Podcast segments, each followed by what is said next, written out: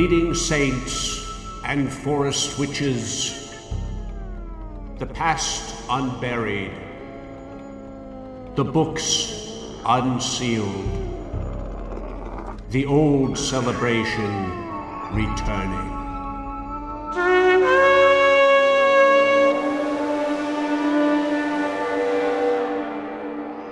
Hello and welcome to my study. Please. Sir, are you sure you want to go on with that noise?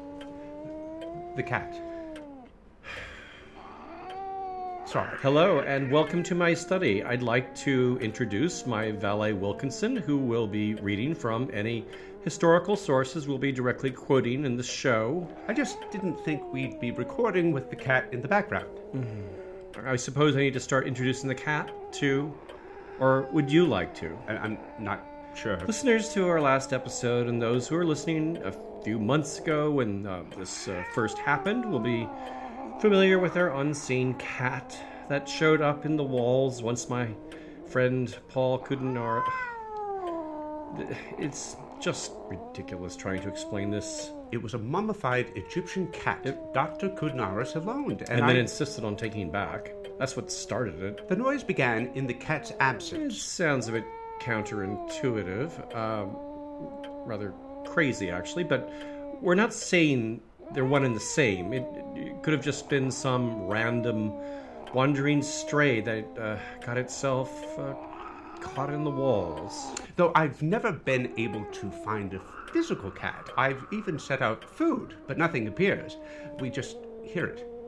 In any case, that's not it, what you're hearing. No, it's only a recording. Well, probably, we don't know. And that's the beauty of it, actually. Mr. Ridenour came up with the idea after I said the cat sounded a bit lonely. He found a recording of a cat and began playing it uh, on a loop. Yeah, at first it seemed to make the uh, real cat, or whatever it is, more uh, excited. It, it made more noise, but then its noises became less frequent, as if we had tired it out. Or as if it were more content, less lonely. Sometimes it would seem to join in again, but it was infrequent. Eventually, we couldn't tell if it was the real cat or the recording. And honestly, it felt like it mattered less that way, since the recording is under my control. It, it, it doesn't bother me the same way. All we have to do is play the cat recording for four hours straight. Yes, it seems like uh, four hours is what it takes to uh, tire it out. And then we get four hours of silence after that. It's only really a problem at night. I can get by on four hours, but I worry about you. Sitting up with the recorder in the dark. Last night I thought I heard you playing the loop backward. I was doing an experiment. Well, of course, sir. Anyway, we should uh, be able to turn it off now and record the meat of our show. What about doing the mailbag? I thought it would be more interesting to talk about the cat, honestly. Okay, on to our show. Episode 29 The Bloody Chamber. I am your host, Al Ridenour, and this show, Bone and Sickle, explores the uh, intertwining of horror and folklore in a uh, historical context. I started the show as a way to further expand upon uh, this area of intersection after uh, writing my book, The Krampus and the Old Dark Christmas. Bone and Sickle only exists thanks to the uh, generosity of our Patreon donors who receive a number of monthly rewards related to the production of this uh, program. I'll have more on uh, Patreon at the end of the episode. You beast! You wicked fiend! Let me go! There's no use screaming, Nadia. Come, and the other ladies are waiting for you to join them. Let me go! Don't! Let me go!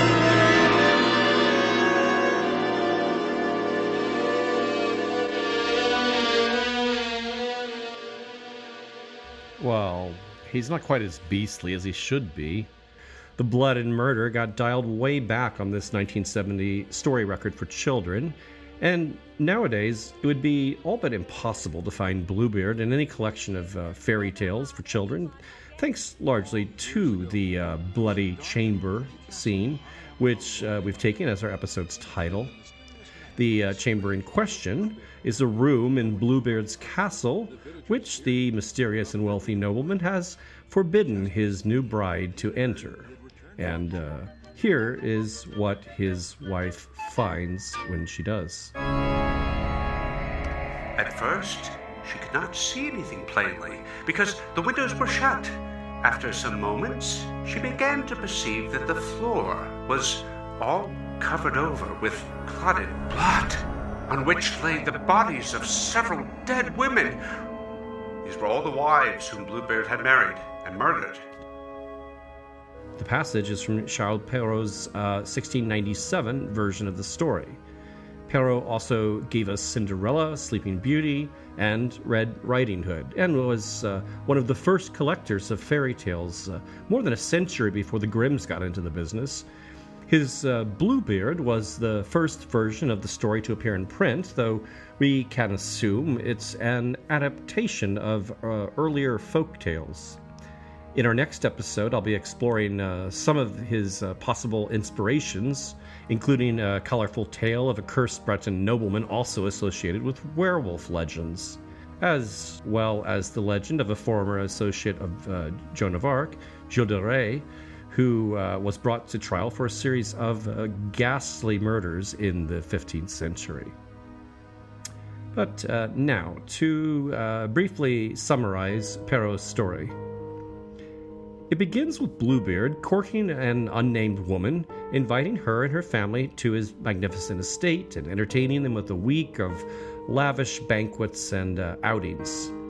Despite some misgivings over Bluebeard's strange uh, facial hair and history of uh, disappearing wives, she marries the nobleman. Immediately thereafter, Bluebeard announces he must depart on business, encouraging his wife to continue entertaining her family in the palace.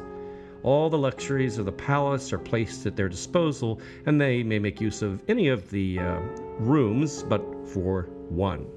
And uh, here, of course, he is very emphatic. Nonetheless, he provides his bride with keys to every room, including the Forbidden Chamber. As we know, curiosity gets the better of the woman, and in her terror, she drops the room's key in the blood. Unfortunately for her, the key is magic, and the red stain that would uh, betray her disobedience simply can't be cleaned away, no matter what she does. Bluebeard makes an unexpected sudden return, immediately asking for his keys. He notices one is missing. After some stalling, the wife produces the key, saying she has no idea why it might be stained red. You do not know? replied Bluebeard. You went into the closet, did you not? Very well, madam. You shall go back and take your place among the ladies you saw there. She begs some private time to make her final prayers, during which she calls out to her sister Anne, who is still in the palace, asking her if their brothers, who had announced plans to return later that day, would soon be arriving. Anne goes to the tower to look for them, calling out at first that I see nothing but a cloud of dust in the sun and the green grass. And then later, a great cloud of dust approaching us. Are they my brothers? Alas, no, my dear sister. I see a flock of sheep. Meanwhile, Bluebeard has begun bellowing for his wife to present herself when Anne finally sees the brothers, though still far off. The wife can hold off her furious husband no longer and throws herself at his feet, weeping and pleading. This means nothing, said Bluebeard. You must die. Then, taking hold of her hair with one hand and lifting up the sword with the other, he prepared to strike off her head. Well, as you might suspect, the brothers arrive in the nick of time and dispatch Bluebeard with their swords. The wife inherits the estates, rewards her brothers, and happily marries a more worthy companion. By 1792, Perrault's uh, tale had arrived in England in chapbook form. That is, the uh, little, inexpensively printed booklets sold at markets and fairs. The chapbook Bluebeard uh, played up sensational and gory elements. Uh, here's a bit from one. she found herself amidst the severed limbs and mutilated bodies of her husband's former wives. The scene was frightful. The crude illustrations included might also be liberally hand tinted with swaths of red in these uh, bloody scenes, work uh, usually done cheaply by children, who were also a target market for these books, with titles like The History of Bluebeard, an entertaining story for children. or A keepsake for children. The story was also quickly anthologized in Mother Goose collections, enjoyed by the uh, sturdier child of the uh, 1800s. While the story was uh, popular in these anthologies and chapbooks, Bluebeard was perhaps even uh, better represented on the stage. So I'll be talking a fair amount about that, specifically the uh, English language uh, stage. The first British production in 1791, Bluebeard, or The Flight of the Harlequin, included comic pantomime scenes, or harlequinades was something popular at the time. These featured Harlequin and figures like Pantaloon and Columbine from the Italian Commedia dell'arte. It also introduced a supernatural element, uh, magical spirits commanded by a sorcerer Bluebeard. It was a popular Christmas production for uh, Covent Gardens and uh, set the tone for future comic or semi comic productions. However, the real game changer came in 1798 with Bluebeard or Female Curiosity.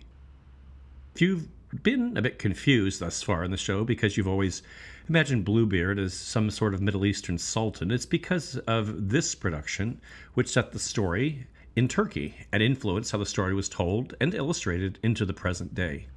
Bluebeard was renamed Abomelique and equipped with a scimitar. His wife became Fatima, and sets and costumes got lavish Eastern makeovers.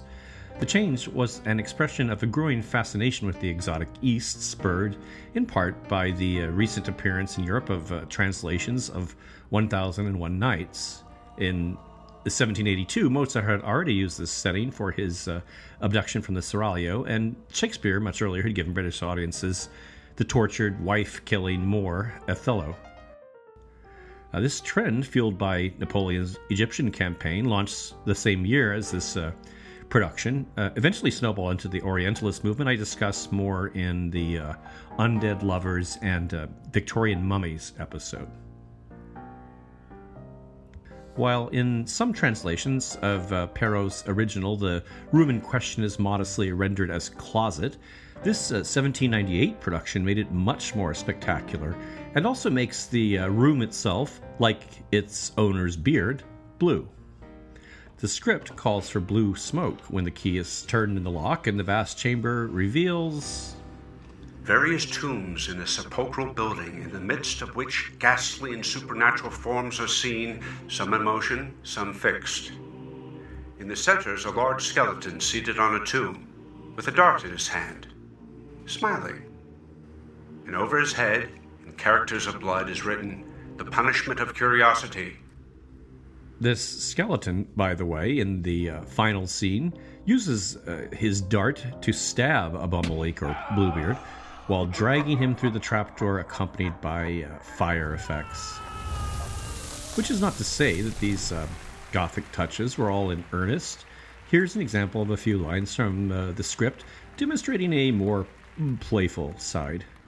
A fond husband will, after a conjugal strife, kiss, forgive, weep, and fall on the neck of his wife. But a Abomelique's wife other conduct may dread. When he falls on her neck, 'tis to cut off her head.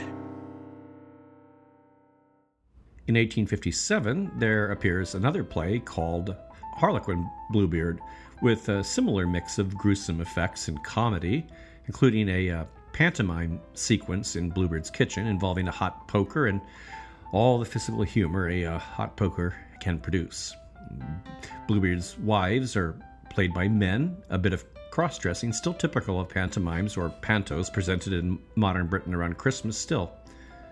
The play includes a witch, a fairy, ghosts, and demons, one of who uh, observes of Bluebeard, or Abomelique, as he's again called. He makes some simple maiden mistress, Abomelique, chops off her head, and weds another in a week. Twenty one wives he's had. I call that plenty. I've found one wife enough, without The 20. The uh, Blue Room is again crammed with uh, spookhouse effects, as the script makes clear. And it's full of ghosts who address uh, Fatima as she enters, saying, Because we came peeping within this chamber blue, he cut off all our heads, and he'll do the same to you. Uh, it's only the heads of the murdered wives you'd see. So this one featured the heads exhibited on plates, but elsewhere you often see them uh, hanging by their hair. For an 1868 Harper's Magazine article, Winslow Homer was called upon to uh, illustrate the illusion of these uh, talking heads, depicting not only the heads but the actresses on the other side putting their uh, own heads through slits in a stretched sheet. The article describes a number of uh, tableaus from the story that might be uh, created as a party entertainment at home. Of Bluebeard's missing wives. Their severed heads still bleeding, their eyes still crying. The uh, 1993 Jane Campion film, The Piano, set around this time, happens to have a scene in which the staging of this exact tableau of hanging heads is recreated. I'll have a link to all these uh, visuals on the website. Oh, husband! What a surprise! Yes, wife. A surprise indeed. So now you know my secret. There is uh, one last stage version I'll mention the 1903 American play Mr. Bluebeard, which, despite being a 20th century production, still used the uh, complete 19th century bag of tricks. It's full of the comedy audiences would have been used to for many generations by that point. The satiric dialogue, for instance, spoken by Bluebeard, I love and gore my hands to steep. I revel in villainy dire and deep as a fiend incarnate. I'll admit that I'm emphatically it. or this song Raving about being comically raving mad.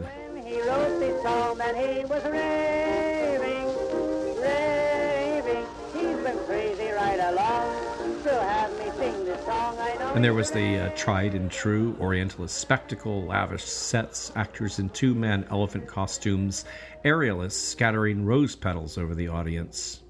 Unfortunately, it's not all this the production is remembered for, but a fire that broke out during a Christmas staging in Chicago in 1903. One which claimed the lives of 602 people, including many children who'd been brought to a special matinee show for the holiday. The wires used for those aerialists I mentioned were said to have blocked the descent of a protective asbestos fire curtain, which itself turned out to be made not of asbestos, but cheaper wood pulp. The only good to have come of it all was the uh, heroism of those attempting rescue, and the famous vaudevillian Eddie Foy taking to the stage to calm the crowd while flaming debris fell around him, which would have been quite a sight, uh, especially as Foy was costumed for his role as uh, Sister Anne at the time.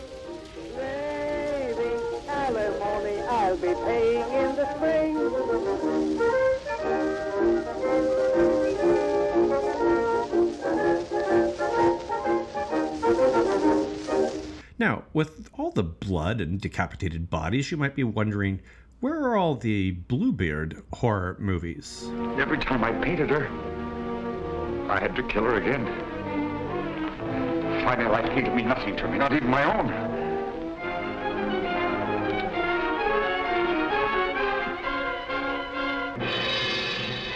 This 1944 Bluebeard does feature John Carradine, who put in his share of horror film appearances, but it abandons the traditional tale, reinventing its title character as a uh, troubled Parisian artist and puppeteer, and giving him uh, a somewhat sympathetic backstory that undercuts the horror and puts it more in the uh, psychological thriller category, though really not that thrilling.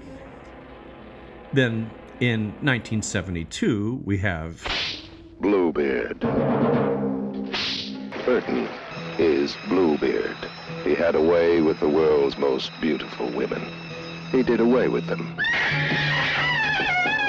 Why did you kill them? Why, why else? They deserve to die. One he shot. One he drowned. One he froze. One he chopped. One he caught. and so on. Uh, also, an artist like Carradine's Bluebeard, Burton engages in a bizarre and murderous ritual in which he photographs his uh, doomed wives. While it seems to be shooting for the same campiness that earned the uh, abominable Dr. Phibes fans the previous year, Roger Ebert was not really going along with the joke, declaring, There is no longer any novelty in watching the sad disintegration of Richard Burton's acting career. Burton. Bluebeard. Il était une fois un homme qui avait de belles maisons à la vie. It was uh, left to France to produce the only film concerning itself directly with the traditional story. Uh, Catherine Breillat's uh, 2009 film Bluebeard or uh, Barbe Bleue. There's a framing device involving two sisters reading the fairy tale in the 1950s, but the bulk of the action happens in Perrault's time. And save for one interesting twist, the story conforms in details and mood to the original fairy tale.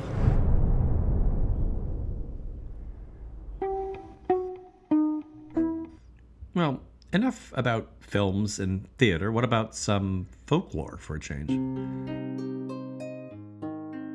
Perrault's tale is a literary crystallization of some sort of French folk tales he came across. And uh, these were part of a wider family of related tales found uh, in Italy, uh, England, Scotland, Scandinavia, and especially Germany, uh, which uh, gives us our first example Fitcher's Bird, a story collected by the Grimms.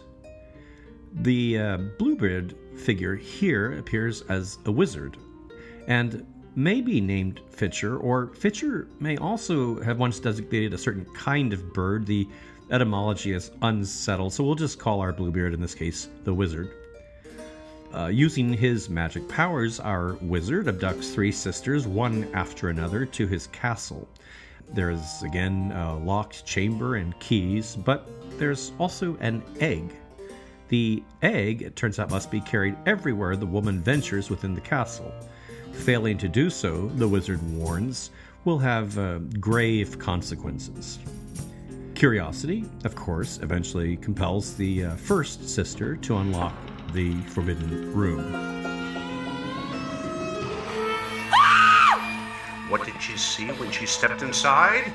A large bloody basin stood in the middle, inside which lay the cut up parts of dead girls. Nearby there was a wooden block with a glistening axe lying on it. This time, it's the egg dropped in the bloody basin. The stain betrays her, as in other stories, and of course, there are consequences. He threw her down, dragged her by her hair into the chamber, cut off her head on the block, then cut her up into pieces, and her blood flowed out onto the floor. Then he threw her into the basin with the others. The second sister likewise fails, but when the third sister is taken to the castle, she proves a bit more clever, placing the egg out of harm's way when she unlocks the chamber. Oh, what she saw! Her two sisters were lying there in the basin, miserably murdered and chopped to pieces. In spite of this, she proceeded to gather their parts together, placing them back in order head, body, arms, and legs. Then, when nothing else was missing, the parts began to move. They joined together, and the two girls opened their eyes and came back to life.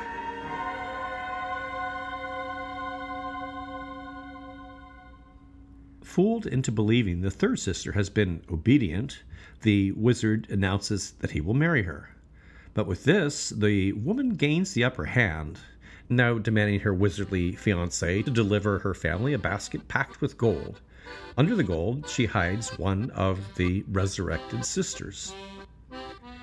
Then she places herself in an attic window, warning the wizard that she will be watching his progress, so he must not tarry along the way. Each time the wizard lays down his heavy basket, a voice scolds him, though it's not the all seeing bride as he believes, but the sister in the basket. And this same sequence is repeated with the second sister. The wedding day comes, and the bride creates an effigy to represent her using, it seems, uh, a prop from the Bloody Chamber. She took a skull with grinning teeth, adorned it with jewelry, and with a wreath of flowers, carried it to the attic window, and let it look out. She makes her escape from the castle by cutting open a mattress, covering herself in honey, and rolling in feathers. The wizard's wedding guests, passing her en route to the castle, of course believe she's a bird.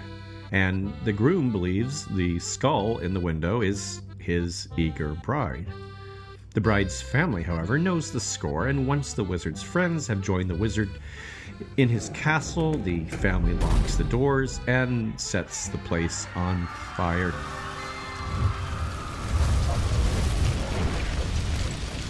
There's also a, a, similar Italian tale called How the Devil Married Three Sisters, in which uh, it's not blood and corpses behind the locked door, but uh, hell itself. Rather than a key or egg in this one, it's a flower fixed to the bride's hair that betrays the woman's disobedience when it wilts in the heat of hellfire coming from the open door. And there's a Sicilian variant in which the uh, test of fidelity involves eating the flesh from a severed hand.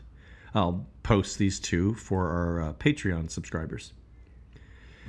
Another related story, this one from England, is called Mr. Fox. The first time it appears in print is an 1848 fairy tale collection, but it's clearly much older than this. Um, Shakespeare's Much Ado About Nothing from 1612 explicitly references a line from the tale that's used as a sort of uh, refrain. It is not so, nor twas not so, but indeed God forbid it should be so. And a similar reference is made in Edmund Spenser's The Faerie Queene, further back in 1590.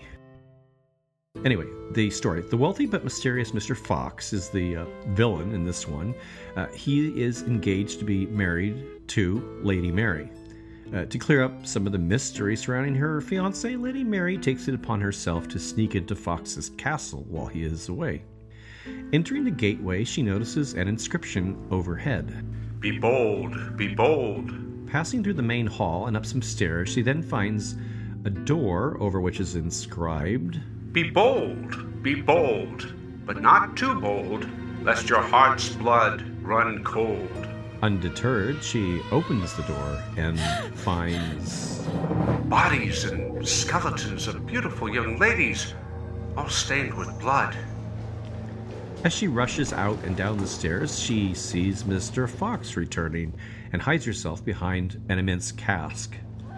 He's dragging a young woman behind him, and uh, noticing a diamond ring on her finger, he tries to pull it off, but when this fails, he pulls out his sword. The sword cut off a hand, which jumped up into the air and fell, of all places in the world, into Lady Mary's lap. Mr. Fox searches briefly for the hand, but gives up instead dragging the woman off to the uh, bloody chamber, and Lady Mary uses the opportunity to make her escape. The next scene takes place at a breakfast banquet where the family is gathered to sign the marriage contract. Lady Mary appears unhappy, so Mr. Fox asks for an explanation. She says her sleep was troubled by a nightmare, and then, when asked to relate it, she begins to tell the story of her visit to the castle. An increasingly nervous Mr. Fox denies the story along the way, declaring, It is not so, nor 'twas not so, but indeed, God forbid it should be so. Mary counters, But it is so, and it was so. Here's the hand and ring I have to show. And she pulled out the lady's hand from her dress and pointed it straight at Mr. Fox. At once her brothers and her friends drew their swords and cut Mr. Fox into a thousand pieces.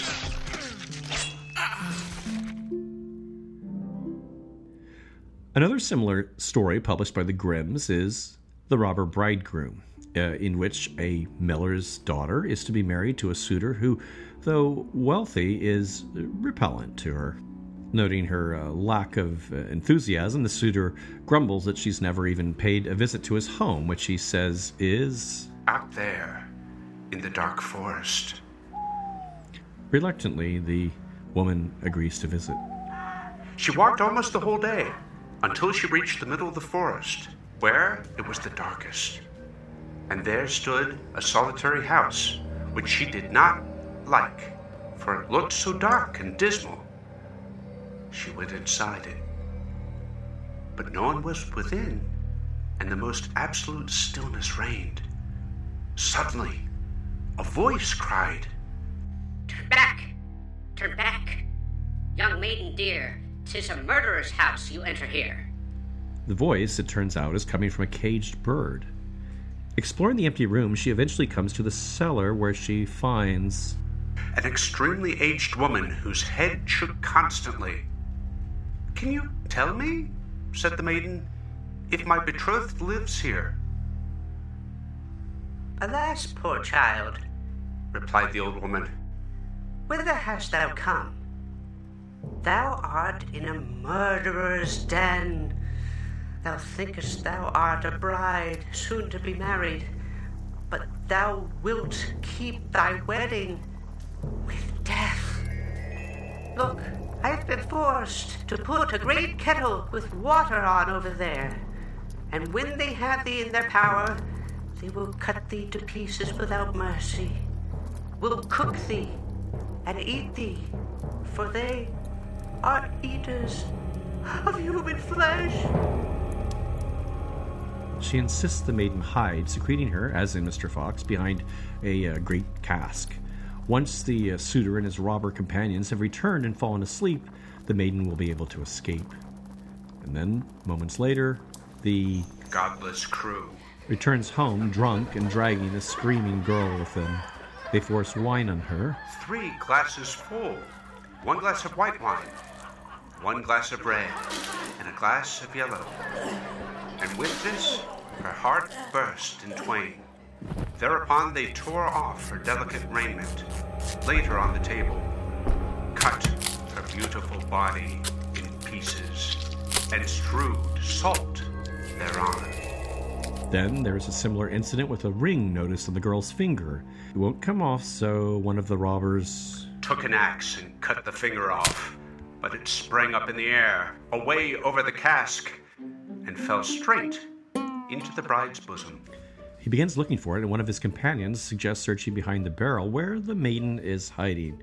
But before he can do so, the old woman calls out, Come and get something to eat, and leave off looking till morning. The finger won't run away from you. She also helps by drugging the wine which they have with dinner, allowing the girl to escape to her parents' house. The day of the wedding comes, and while all the guests are making merry, the bride sits silently. When the groom encourages her to contribute something to the conversations, she relates what has happened to her, claiming to relate only a dream. As we've seen before, she ends her story revealing that the events she's narrated actually happened. And here is the finger with the ring. And with these words, she drew it forth and showed it to those present. The groom and his wicked friends are then seized by the bride's family and delivered to their execution.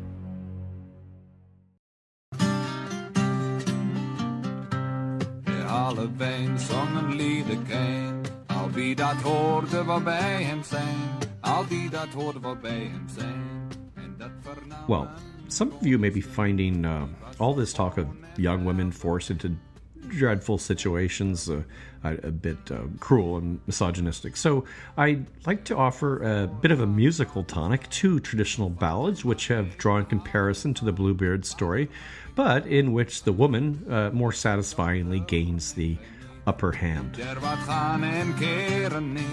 The first is a uh, Dutch ballad dating probably to the 13th century called uh, Hera Halewijn or uh, Lord Halewijn.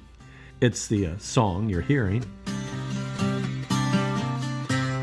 Depending on the version, uh, Lord Halewijn might uh, be a sorcerer, uh, a demon, or a powerful fairy who uh, employs a song of enchantment to draw young women into the forest where he kills them. However, things don't work this way with the uh, princess who is the song's heroine.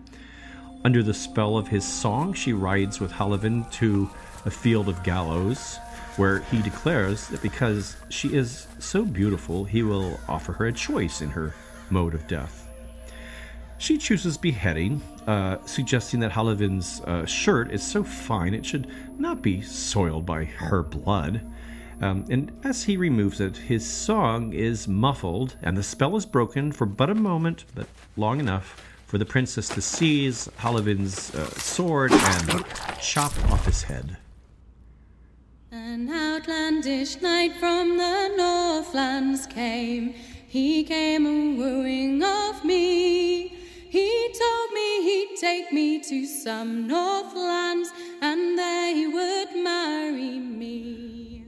This is the uh, other song called Lady Isabel and the Outlandish Knight, or Lady Isabel and the Elf Knight, or by a few other names.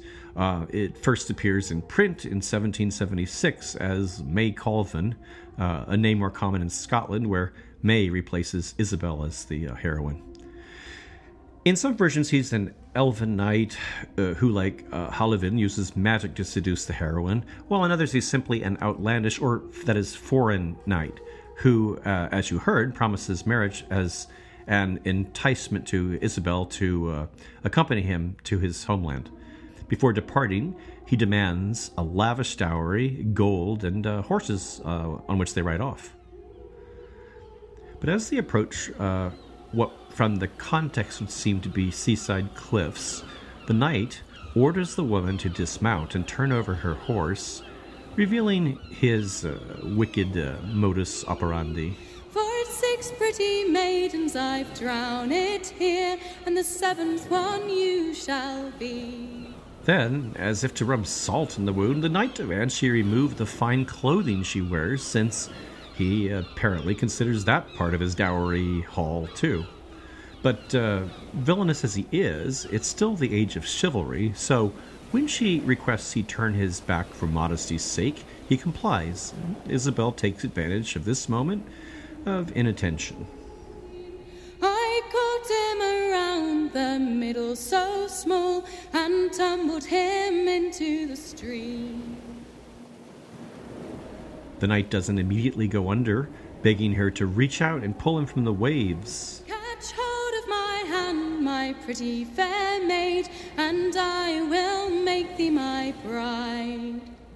Lie there, lie there, you false hearted man, lie there instead of me. Pretty maidens you've drowned here, but the seventh one hath drowned thee. At this point, the ballad sometimes ends, but often takes a very odd turn. Isabel arrives back in her father's house sometime before dawn, disturbing a caged parrot named Paul, which uh, begins squawking. Well, actually, talking.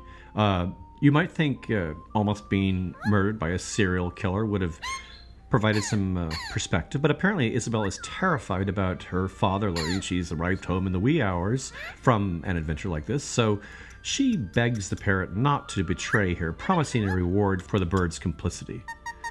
So, when the father calls down to the bird asking what the trouble is, the quick thinking parrot offers a cover story about being frightened by a prowling cat, which uh, Isabel appreciates. Well turned, well turned, my pretty poll part. Well turned, well turned for me. Now the cage shall be made of the glittering gold, and the door of the best ivory. And so the song ends with Isabel safe, her secret preserved, and an apparently uh, status conscious parrot looking forward to his uh, fancy new cage. It's also nearly time to uh, end our episode, but I do have a final tidbit about these uh, birds that serve as witnesses or can offer warnings, like the, the caged bird and the robber bridegroom. It's possible the uh, ridiculous uh, parrot episode seems to be tacked onto our ballad, evolved from something a bit more integrated into the story. There's a German version of Lady Isabel, in which the uh, souls of the previously drowned women appear as doves to warn the next victim. Birds are often symbols of departed souls who offer warnings, as we've seen in um, the juniper tree uh, folktale I talked about in episode 14. And it's not just in fairy tales in which birds may serve as a channel through which the dead speak, it happens in the real world. in uh, Grand Rapids, Michigan in 2017, as a matter of fact. This talkative parrot helped finger a killer. The parrot, named Bud, turned into a stool pigeon, suddenly squawking what sounded like a reenactment of the murder. No, no, no! Shut up! And it ends with these chilling words. Get your building now! Shut up! So, the final chapter in the case of the parrot that witnessed the murder has now been closed.